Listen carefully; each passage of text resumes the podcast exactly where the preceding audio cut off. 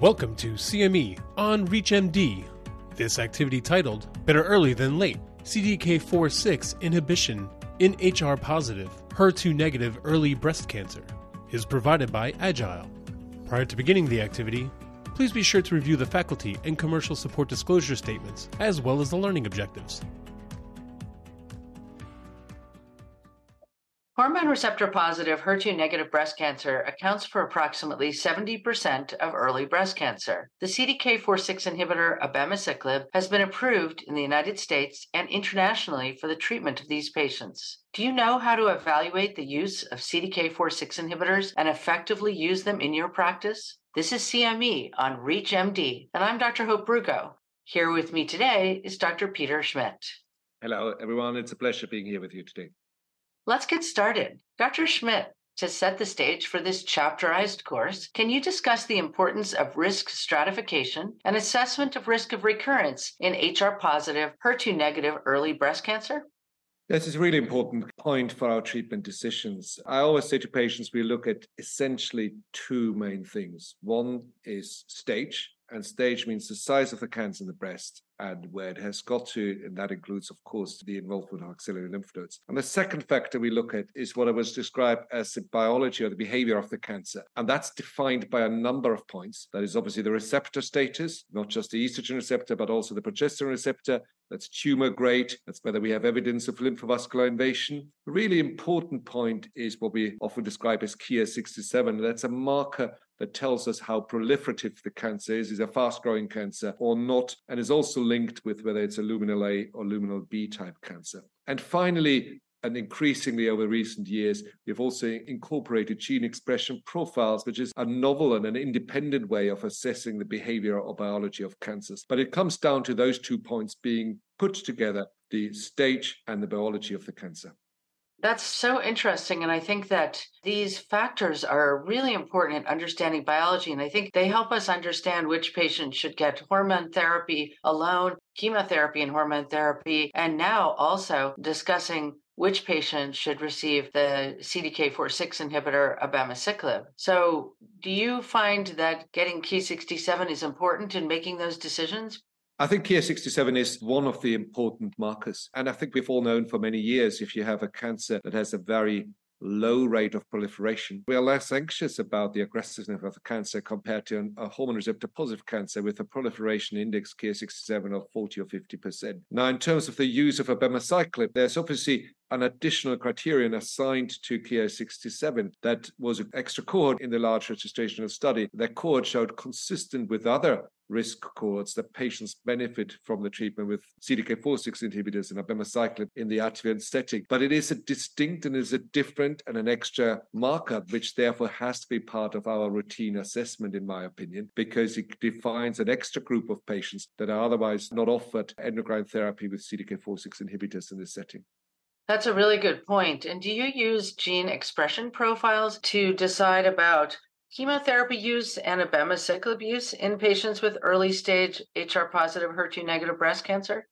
It's a brilliant question. Obviously, the genomic expression profiles are routine care in most countries as well, including the UK, for deciding whether a patient may be offered adjuvant chemotherapy or not. And as in keeping with the data in other countries as well, we probably spare about a third of patients from having chemotherapy based on a favorable genomic profile. What we don't do at the moment, because we haven't got the data from the, for example, monarch study, is use, for example, a higher risk genomic assay in a patient who would otherwise not meet the criteria as per the registrational study for a abemaciclib. But it is very tempting, isn't it? If a patient has a Ki67 of 18% and has two lymph nodes as a tumor of three and a half centimeters, is great too. But you have a high risk genomic assay. I think we all would agree that it's very tempting to extrapolate the data because the behavior is very likely the same as for patients who were treated in the monarch-E trial. But I think the rules and regulations in different countries may not allow us to do this. Biologically, I would say that clearly could make sense. Yeah, that's a really good point. And I think it is quite tempting at the moment because we know those patients have higher risk. And I think it brings up a really important point as well which is that the Ki67 that we get from our pathologists and the genomic assays may not always be concordant. So we do see heterogeneity. You know, sometimes a tumor that has a high Ki67 has a low score or the reverse. So it can be quite complicated to decide. I don't know that we use lymphovascular invasion as a final decision point for treatment options. I think that this has been really interesting talking to you about this area, and I think it gives us a nice background to go on and talk about the use of CDK4/6 inhibitors with endocrine therapy in HR positive, HER2 negative breast cancer. That will be chapter two. Please stay tuned. Welcome back. We were just talking about risk stratification in HR positive, HER2 negative early breast cancer. We're now turning to the use of CDK4/6 inhibitors in these patients. Dr. Schmid, can you start us off by discussing the Penelope B and PALLAS trials in HR positive, HER2 negative early breast cancer? Thank you very much. These are two important phase three trials where we have had the primary endpoint data the Penelope B trial, both trials used the CDK4/6 inhibitor palbociclib in an adjuvant setting in patients who had otherwise completed their chemotherapy and their local therapy for hormone receptor positive HER2 negative or HER2 low breast cancer. There are subtle differences between the trials. Penelope B trial used a concept that's actually very effective in HER2 positive disease and in triple negative disease, uh, offering treatment to those patients who had neoadjuvant preoperative chemotherapy haven't had an optimal response, had residual cancer, and therefore classified as higher risk patients.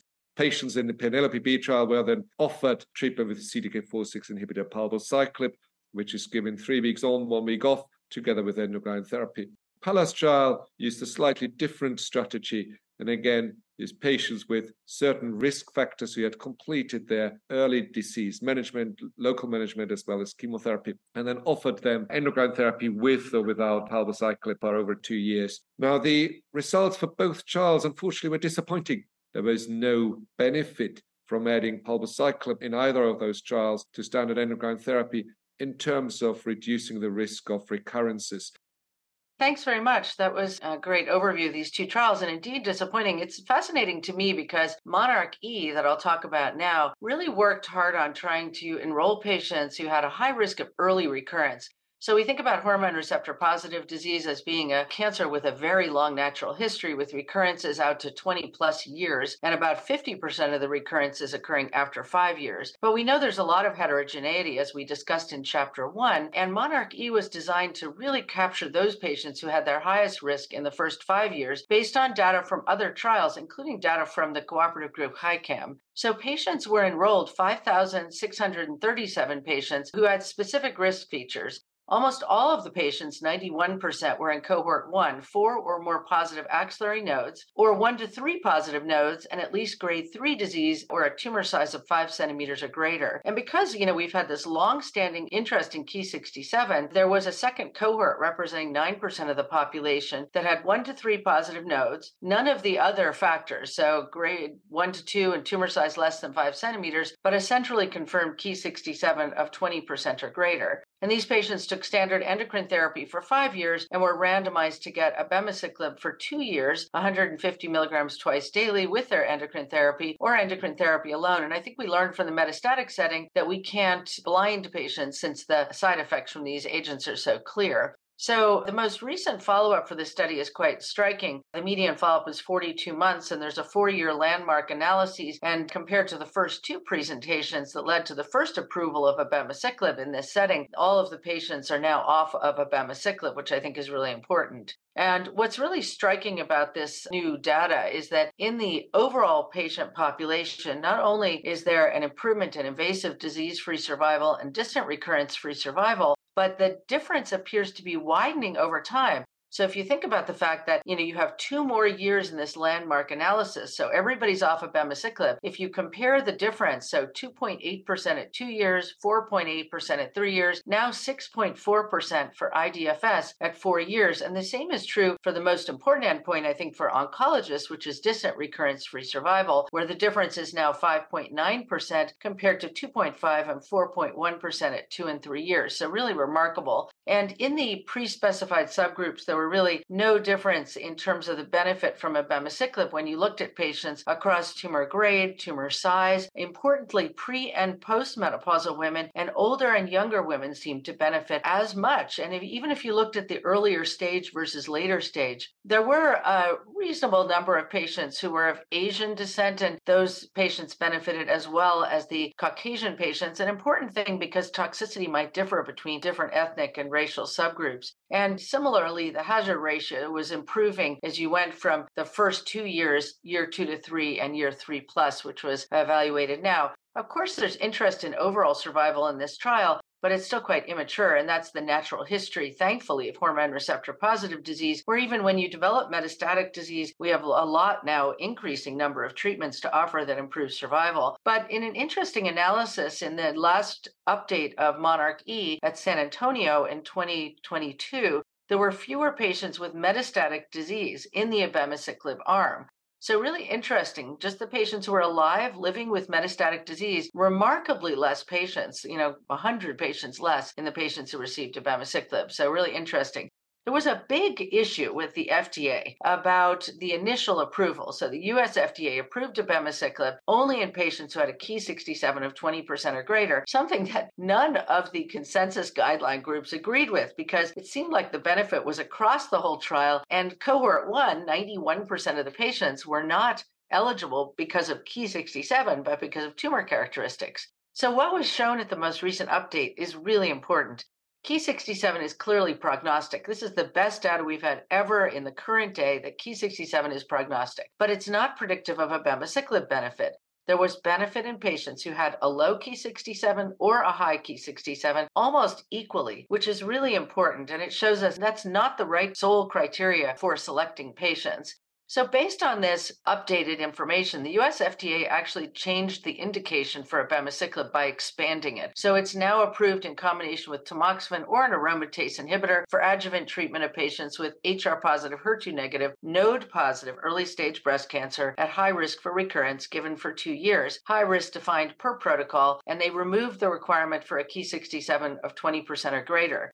This new expansion now aligns with the ASCO guidelines, the ESMO guidelines, and everybody's recommendations, NCCN guidelines, which use the protocol. I will say the FDA didn't make it clear that if you didn't meet the tumor characteristics but have a Ki67 of 20% or greater, so one to three positive nodes and a Ki67 of 20% or greater, you are still eligible to get a abemaciclib. I think the last thing really to just cover is the safety. There were no additional safety events in patients who were off abemaciclib, which is really encouraging. It's important to keep in mind there's an increase in venous thromboembolism if you combine abemaciclib with tamoxifen, so caution should be exercised, and that the increase with aromatase inhibitors is much smaller. Diarrhea is the most common toxicity. It occurs early and decreases over time as patients are dose reduced and learn how to manage it. And there's a slight increase in transaminases, but that is usually easily controlled and wasn't a reason for discontinuing this therapy. So, really very nice data to see, exciting to see this difference as well. Dr. Schmid, do you have anything to add to that? I think there's very little to add to this comprehensive overview. I think we, well, what I found particularly interesting and impressive is the fact that the absolute benefit seems to be increasing over time. The third point you mentioned around safety, again, with the real world experience and all of us using this combination now increasingly in clinical practice, it is clear that despite the distinct safety profile, actually patients do cope relatively well with this treatment and many of those side effects may in fact get better over time if for example look at the gastrointestinal side effects you mentioned we see often that after a period where patients adjust in terms of lifestyle, in terms of co-medication, uh, we often see an improvement. And after three, six, 12 months, in our experience, the incidence of gastrointestinal side effect goes down substantially. Yeah, it is really exciting, this data. Could you briefly describe to us the one ongoing trial that we're waiting for results from, the NATALEE trial? The trial focuses predominantly on stage two patients with additional risk factors, again, in terms of grading, or stage three patients. It's again a roughly 4,000 patient trial. We have to wait for the results quite a bit longer. Yeah, I think that's really interesting. And the major difference between NATALEE and the other three trials is that ribociclib is being given for three years, I think the important takeaway from that is that if we see a benefit early on, which we expect, we'll see what happens. We're going to have to follow these patients for a very long time to see if there's any differences in outcome based on duration of CDK4/6 inhibitor therapy. It is really exciting to have this additional option for therapy in our patients with high risk, early stage HR positive, HER2 negative breast cancer, and to have it widely approved in multiple countries. In chapter three, we'll be discussing the selection of adjuvant therapy in HR positive, HER2 negative early breast cancer. Stay tuned. Welcome back. We just covered the use of CDK4/6 inhibitors in HR positive, HER2 negative early breast cancer. Now we're going to discuss how to select adjuvant therapy in these patients. I'll get us started by quickly reviewing some of the clinical guidelines. We have a number of different international organizations that provide guidelines, which are very helpful, essentially pathways for choice of therapy for patients with both early and late stage breast cancer. ASCO, the NCCN, and ESMO provide guidelines for HR positive, HER2 negative early breast cancer related to CDK4/6 inhibitors. ASCO, NCCN, and ESMO essentially agree that using the criteria for eligibility for the Monarch E phase 3 trial, as we reviewed in chapter 2, are the best criteria to select eligibility. So essentially, we're using the patient's node status, tumor size, grade, and Ki67 all together to really decide which patients are the best candidates for abemaciclib in combination with endocrine therapy.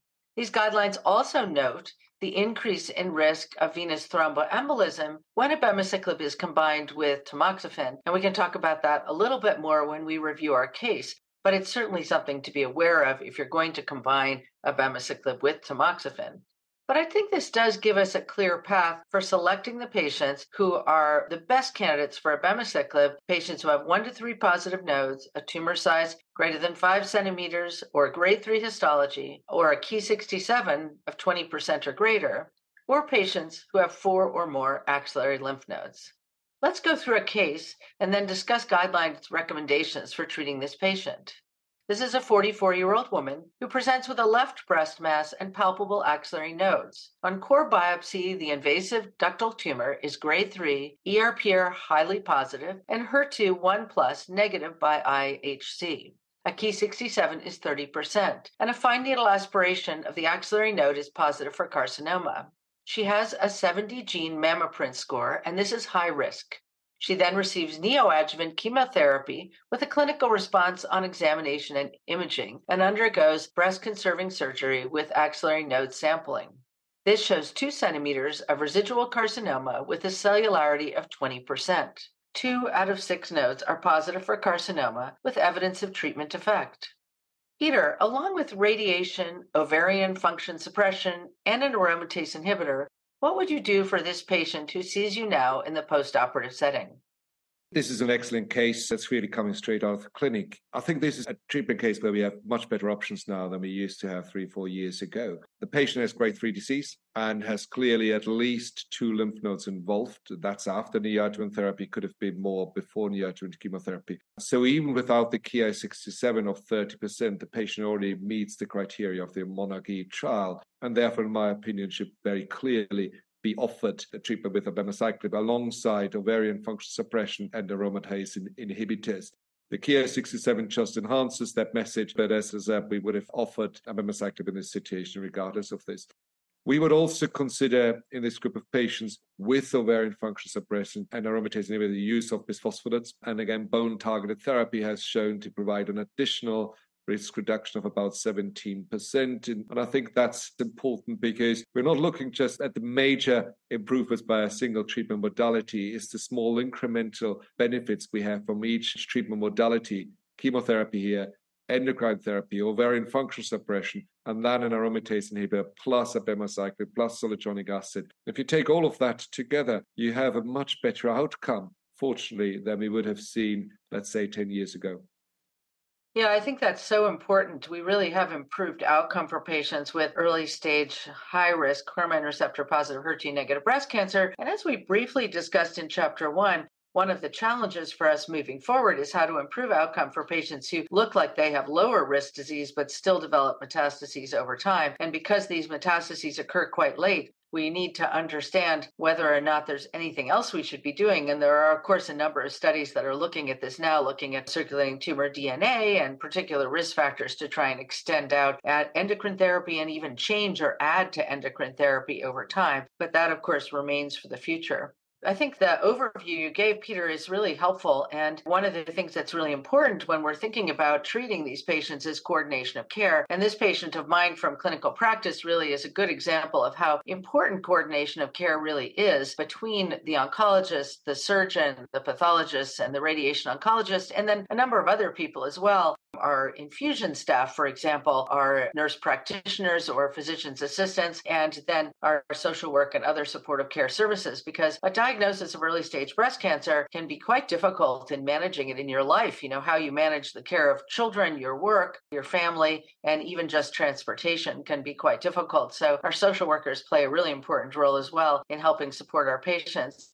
Uh, we have a setup because we give a lot of neoadjuvant therapy where we work very closely with our breast surgeons. We're actually in the same physical space with our breast surgeons, and that allows us to discuss patients carefully and coordinate care in terms of which patients are the best candidates for neoadjuvant therapy versus going to surgery first. And I think that's really the first path of most importance in terms of our coordination of care. And then the next step is really when you've treated patients, working with your surgeon to time the surgery and then seeing the patients after surgery. We work closely with our pathologists as well in reviewing the pathology, understanding the cellularity, which I find very helpful, the extent of disease or presence of disease in the lymph nodes, and any change in markers and how we should be able to evaluate that. And then we also, you know, we all have our multidisciplinary tumor boards, which are so incredibly important, where we review these patients and talk about questions over time. And our radiation oncologists we work with as well. I would say on the medical oncology and surgery side, we think they might be radiating too much right at the moment. And there are a number of trials which might help us understand which patients who have a great response to neoadjuvant therapy still need extensive radiation or not. But in this case, the patient had residual lymph nodes. And I think where we're collaborating with our radiation oncologists and surgeons also is trying to reduce the number of lymph nodes that we take out at the time of surgery and allow patients to go through breast conserving surgery if at all possible, depending on a number of different risk factors and patient preference.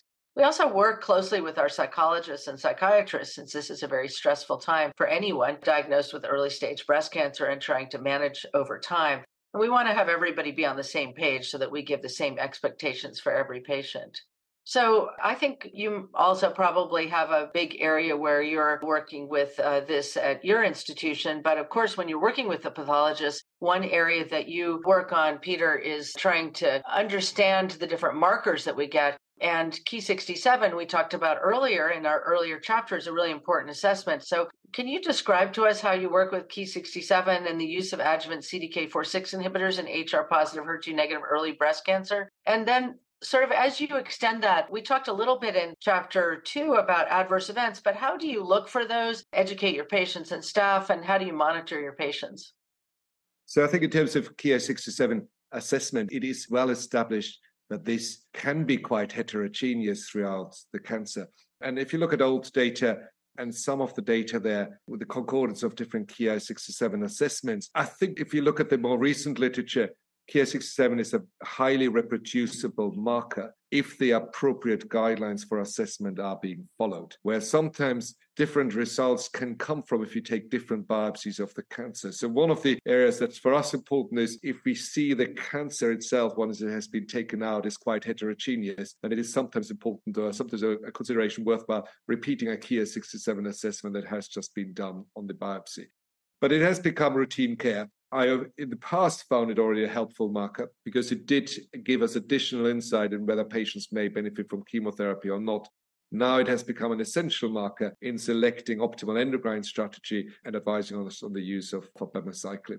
In terms of the safety monitoring you mentioned, Hope, I think it's a learning curve for most teams. We obviously all have substantial experience in managing patients with metastatic breast cancer who are on CDK4/6 inhibitors but again, these patients are traditionally seen very frequently in clinics. And we took that same setup and moved this into an early breast cancer setup where I would still see the patients on a monthly basis and make sure we monitor possible adverse events very well and give patients ideally optimal guidance on how to manage them. And our experience is that if you do this well at the beginning, that we can actually decrease the frequency of visits over time because most patients settle, if I may use that word, settle well into the therapy within two or three months. And the frequency, but also the grading of side effects goes down as patients stay on this therapy. So we don't see cumulative side effects in the majority of patients. In fact, we see actually a better tolerability over time in the early disease setting, and we are adjusting patient pathways accordingly.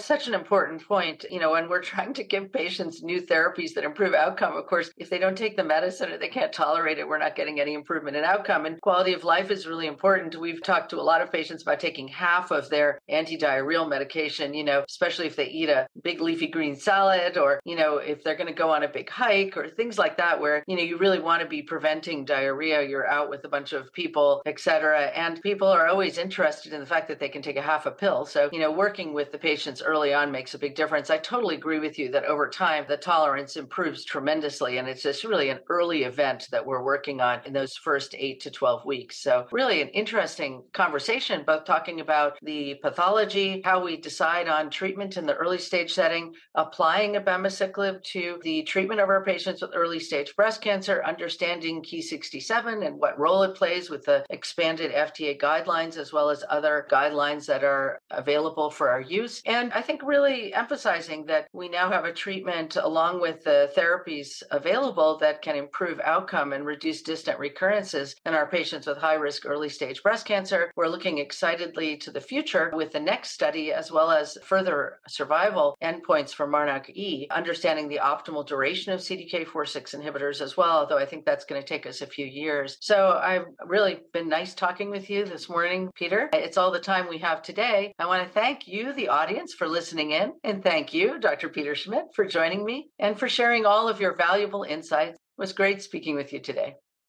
Thank you. It was a pleasure as always. You have been listening to CME on ReachMD. This activity is provided by Agile. To receive your free CME credit or to download this activity, go to reachmd.com/slash Agile. Thank you for listening.